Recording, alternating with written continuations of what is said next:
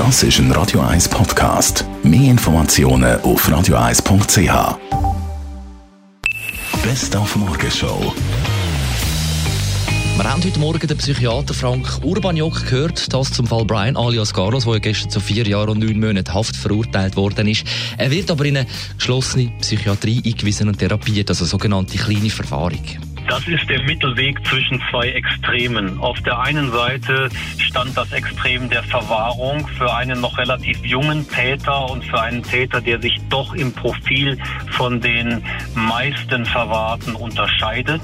Auf der anderen Seite war das Extrem der Entlassung eines sehr gewaltbereiten Menschen, wo im Prinzip eine Art Freilandexperiment dann stattfindet mit den Risiken für die Bevölkerung.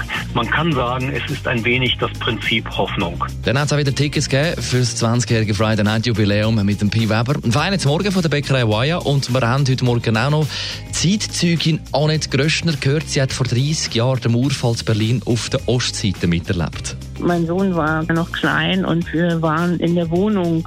Und für mich war das immer so, das war so ein Zwiespalt, in dem ich mich befand. Die Frage war, gehe ich jetzt los? Aber was mache ich mit dem Kind? Nehme ich das mit? Es ist Nacht, es ist kalt, irgendwas kann passieren oder es wird doch geschossen.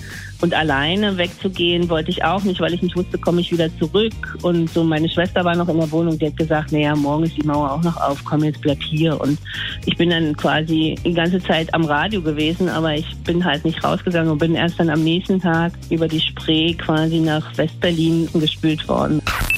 Die Morgenshow auf Radio 1. Jeden Tag von 5 bis 10.